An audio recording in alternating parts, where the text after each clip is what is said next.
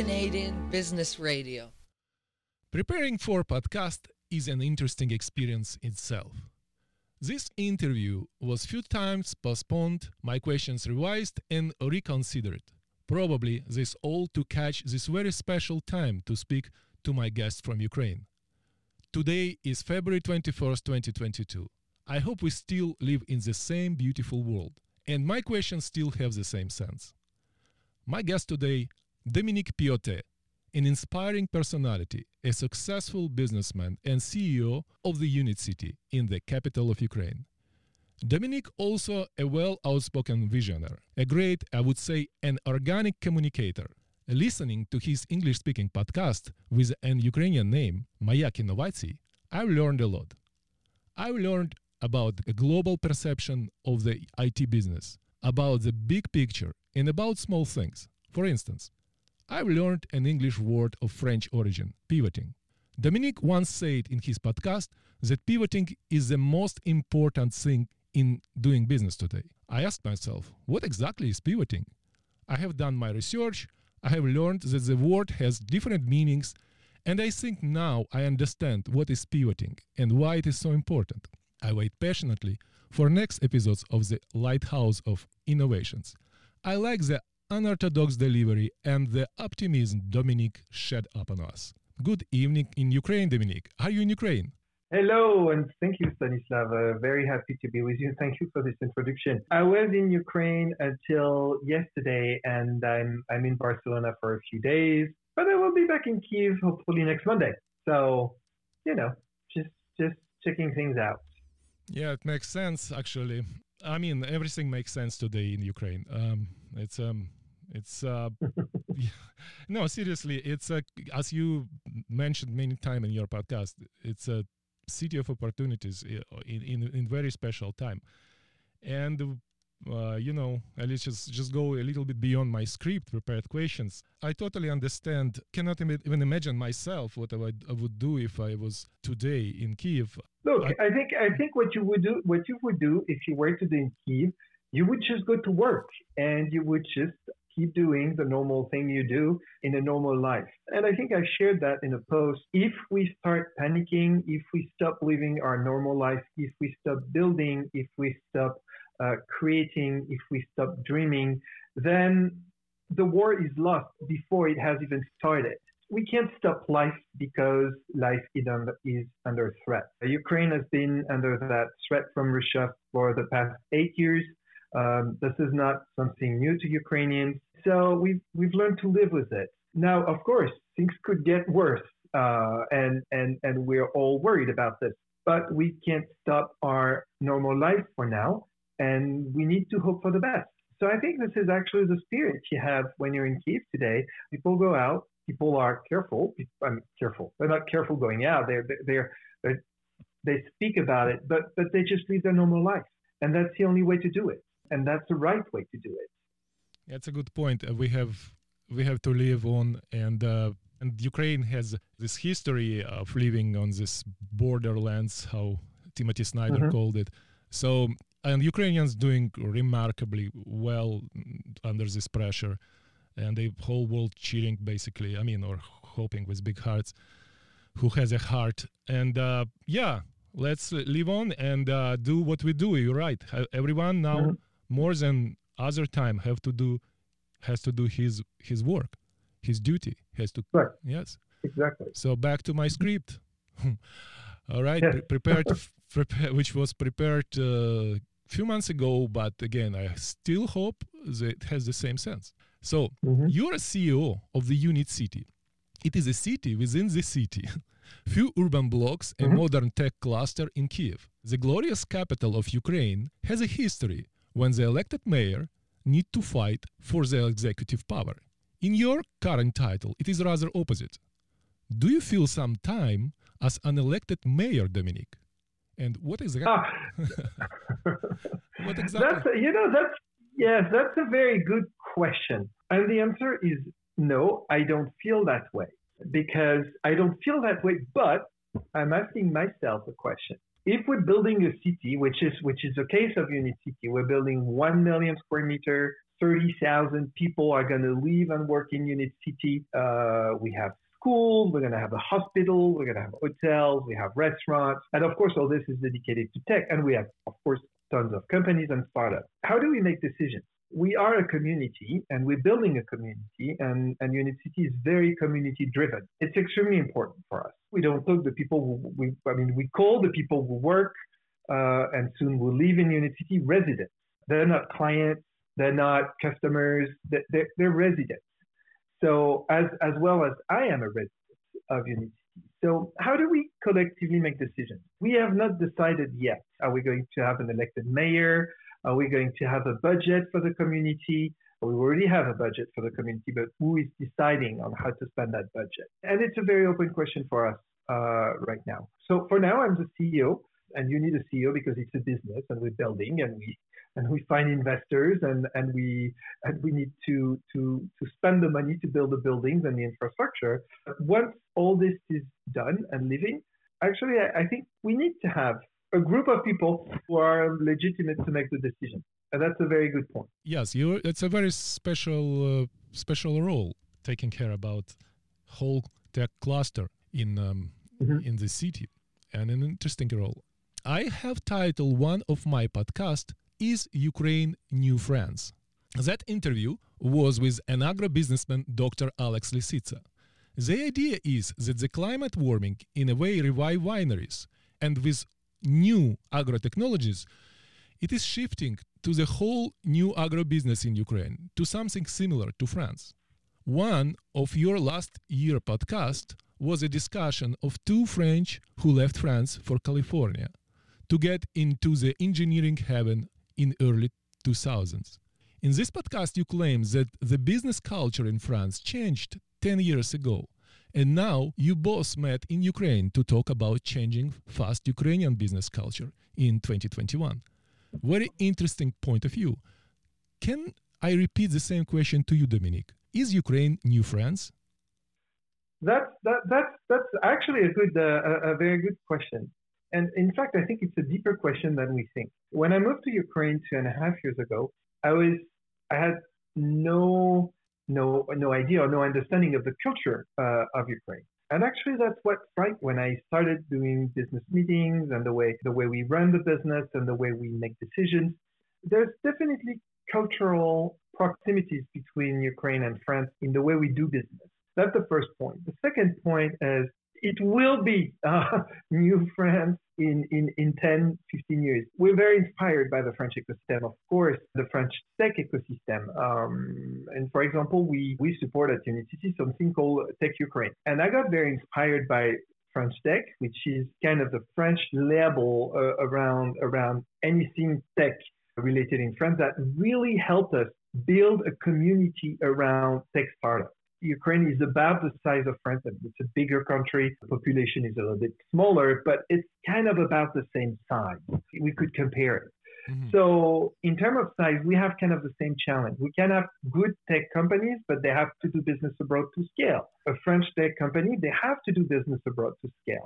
They cannot do just business in France. So we have kind of the same challenges. And I think that's a good comparison. Okay, but let me repeat the question in a little bit different angle. Okay. Again, I'm returning back to your discussion with, I think it was BlaBlaCar CEO, speaking to you, who is also of French origin. French talents, tech talents, left France in 2004. Ukrainian techs left Ukraine in 2014. Now it's 2022. Mm-hmm. Does it make sense for French and Ukrainian tech to stay home? And once Russian troops move back, does it make sense to those Ukrainians in California return to Ukraine? That's actually a very good question. Look, we're trying to build an ecosystem here, and so if Ukrainians who moved abroad don't see the opportunity, it's always a question of opportunity when you move from a country to another. I moved to Silicon Valley in 2004 because I saw the opportunity after the tech bubble of creating a tech company. And I felt that opportunity was not present in France at that time.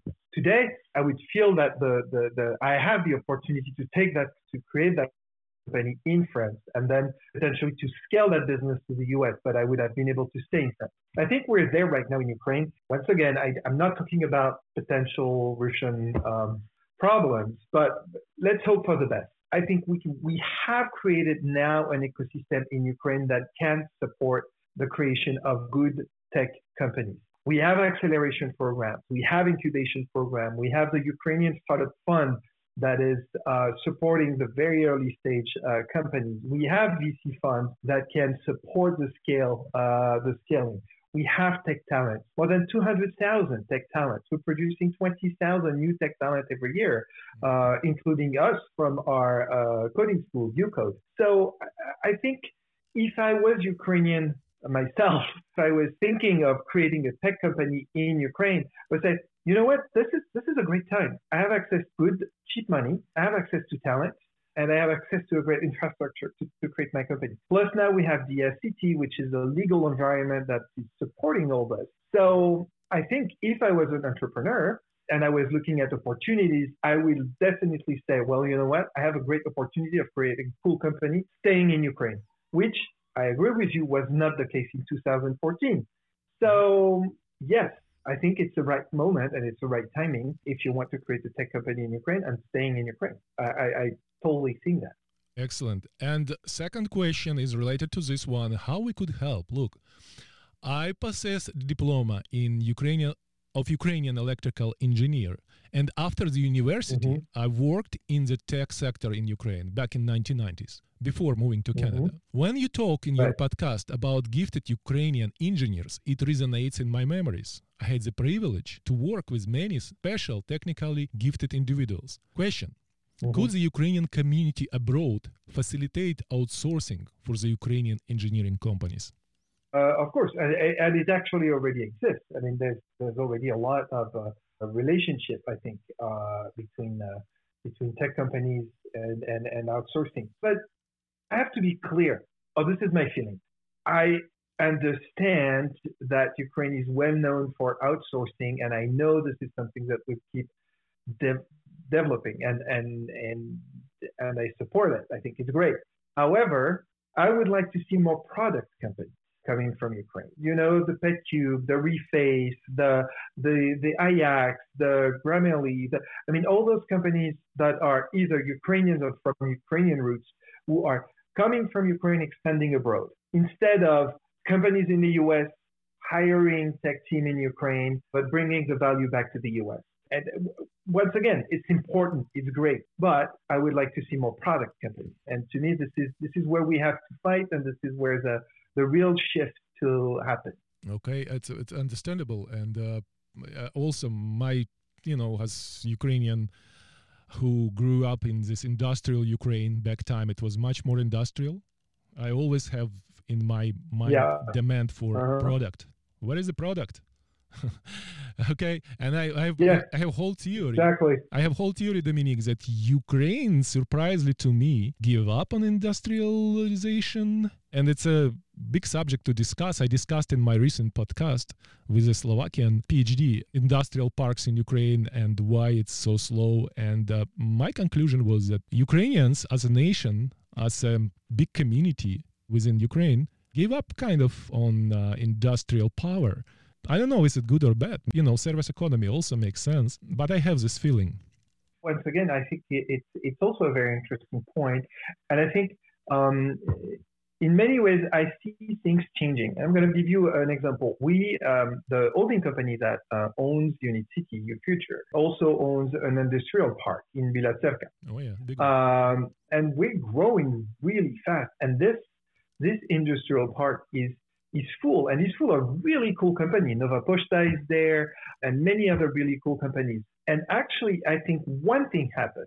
It's the pandemic. People at the beginning of the pandemic realized that having all the industrial capacities done in China was not that smart anymore. And we've been promoting very actively near production, near to the consumption side. And I think Ukraine has a great potential to do that. We see that opportunity. I mean, we as the holding company that owns UNIT.City, and actually I see great partnership between UNIT.City and Bila Tserkva, because I also see tech companies, hardware companies, who are tired of having to depend on Chinese suppliers. I'm going to give you one example of a Ukrainian company that is actually based in UNIT.City called Delfast.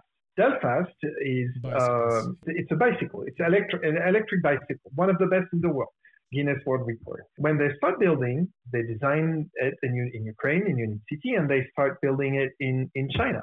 And they realized that they were having tons of problems because it's far, it's hard to maintain the quality, it's hard to do quality control, then you have shipping costs, etc., etc. So they decided to relocate production in Ukraine, and they're super happy with it. I think the world is shifting, and I think we are going to see industrial production coming back really closer to the consumption. So I think great opportunity for Ukraine. But it's a bit early yet. It's happening now. And once again, I think the click was the pandemic. I mean, the COVID situation, where we show, oh my God, we have to have shorter supply chain. And you see now all the ports are completely jammed, and it's a disaster. So makes sense. You know, I'm positively surprised that you are also related to this industrial park in Bila Tserkva. Wow, you are in good company in Ukraine, or maybe you are the reason, one of the reasons why Bila Tserkva is growing so good. But now, more question closer to your personal perception, to your rebellious character. Rebellion. Okay, so you have the rebellious approach, Dominique, which unites many French and many Ukrainians. I noticed when you spoke to the CEO of BlaBlaCar, the PM of Ukraine lost your attention on the same venue. Choosing between the CEO and the highest-ranked statesman, you, Dominique, have chosen to listen to the first one. Staying this libertarian, what would you say about the recent visit of President Zelensky to California? Does it mean anything for IT and tech business? Should we expect more from politicians or from community leaders to increase tech sector success? Look, it's very interesting, and it's a very interesting question. I'm coming back from a visit to Israel and Dubai to understand more their ecosystem, and we went as a team. All the leadership team of UFuture went to Israel and Dubai, and I see very interesting things. In both cases, we have countries where the government is highly involved in the development of ecosystem and invests a lot of money for different reasons.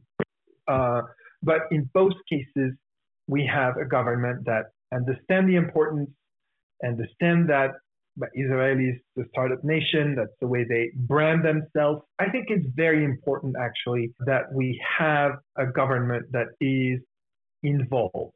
I'm not saying that the government should decide or no, but I'm saying it's very important that the government is involved. And we're starting to see this in Ukraine. We have the Ministry of Digital Transformation with very young leaders, Mykhailo Fedorov, who is the Deputy Prime Minister of Ukraine in charge of digital transformation, is the number 3 of the Ukrainian government. He's Deputy Prime Minister. So really senior, high ranking, but the guy wears jeans, he's an entrepreneur, he understands business, and he runs his ministry as almost a startup. And I think that's very interesting, and that is changing. So when you want to build an ecosystem, you need the government. It's not enough because you can have the government and no entrepreneurs. Sometimes they disagree, but you need that involvement. And I'm starting to see this in Ukraine in a good way. And actually, in UNIT.City, we have a relationship with government authorities all the time, and we like it. We work together. We are partners, and I think that's great.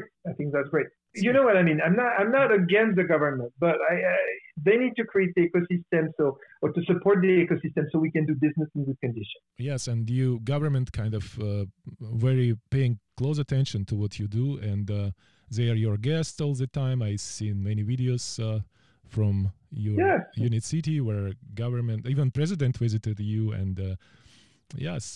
Very interesting time, very interesting leadership in Ukraine and business leadership. You know, I know you're a busy man, and I have 2 more questions. And please. I'm busy, but I have time.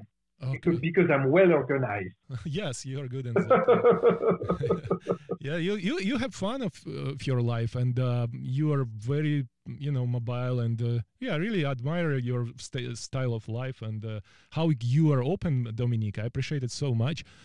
I've heard in one of your podcasts about your idea of remote hotels in California. I have my own idea of remote saunas. Could you elaborate on the remote hotel's vision and what is that about?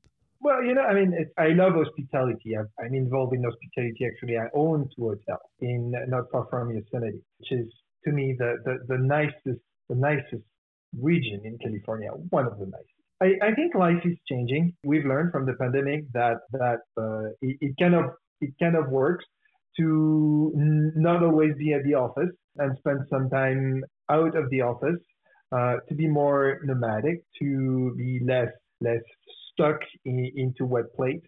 And so actually we redid one of our hotels called Hotel Lumberjack. And actually the architects are Ukrainian, designers are Ukrainian, even the marketing agency is Ukrainian. So we did work a lot with Ukrainian. That was really cool. And when we designed the hotel, we realized that we asked clients, what do they want, what they're looking for in a remote region of California. It's a small town, it's 2.5 hours from San Francisco. And they all said, what's bothering us in an hotel is there's only one desk, but we are a couple and we need to work during the day. And so we did build two desks in almost each room, so people can really work remotely. And I think, in fact, if we think of the way people want to live more and more, we have to incorporate this into the design and the way we conceive those hotels. For example, we have extremely good Wi-Fi with fiber, and we have to create the fiber one to get the really good Wi-Fi. But it's super important. If you don't have that today, you cannot have a good remote hotel. We are creating soon, we're going to have room service because people want to eat. So et cetera, et cetera, et cetera. TVs where people can plug their gaming station. All those things, because we have to incorporate that into the design. To me, remote is a lot about design and really listen to what people want and need in this new way of embracing the world. Interesting. So you saying remote is mainly about design. This is I'm trying to understand better. So because it's so different from urban hotels, right? Because urban hotels kind of people come for defined purposes, less to work maybe, but more to visit something.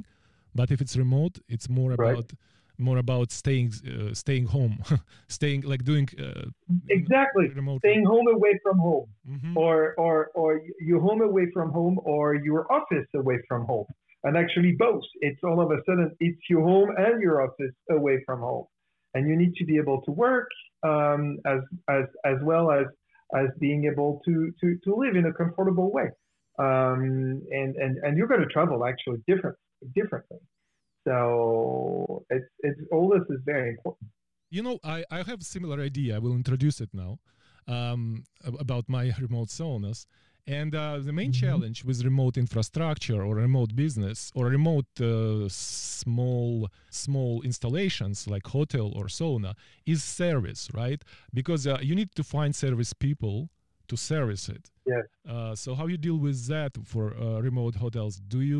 Are you sure you can find locals who will satisfy your needs? Hey, look, this is interesting because I think this is now becoming a real challenge for everything. Is talent, and so it's talent for everything. It's looking for talent no matter where you are. We have the same problem in tech. We have the same problem in et cetera, et cetera.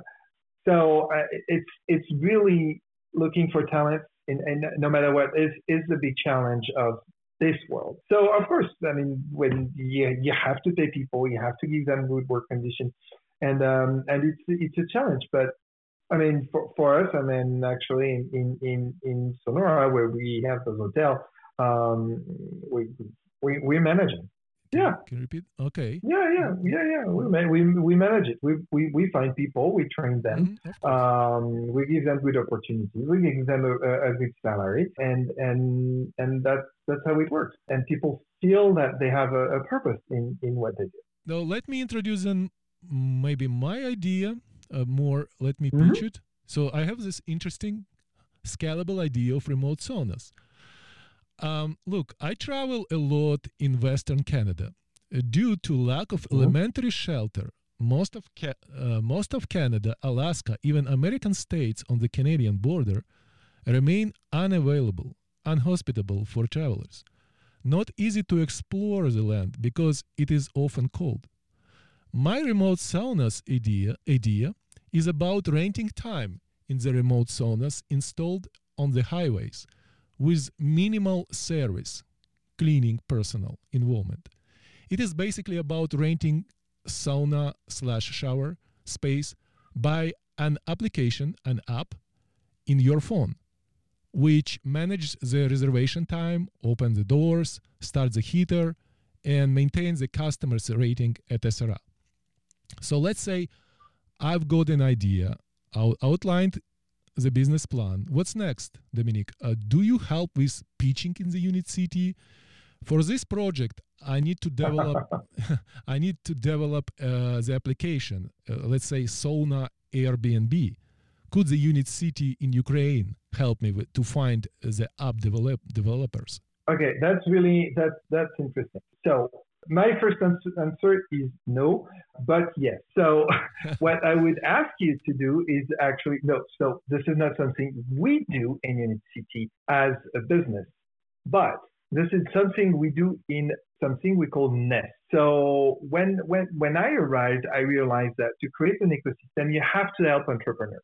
And to help entrepreneurs building their business plan, finding their market fit, doing their feasibility studies, raising money, you have to educate them. And so we created Nest, which is a space, and then we created programs. One of them is the Nest Bootcamp, which is completely free.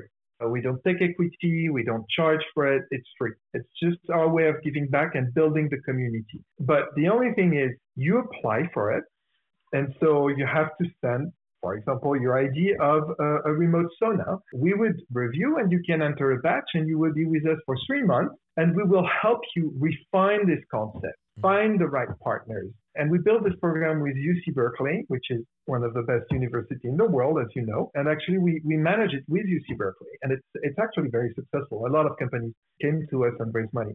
And so this is what we do. We would not help you find developers. We think you can find developers. But we will help you tell you, okay, where they are, and that's what you need. But what we would do is we will help you create your business and refine your business and make it scalable. That's what we do. And so apply to the next batch of Nest. Yeah, I heard about Nest. I don't remember precisely, but is it free for me? No, right? Yes. It is free.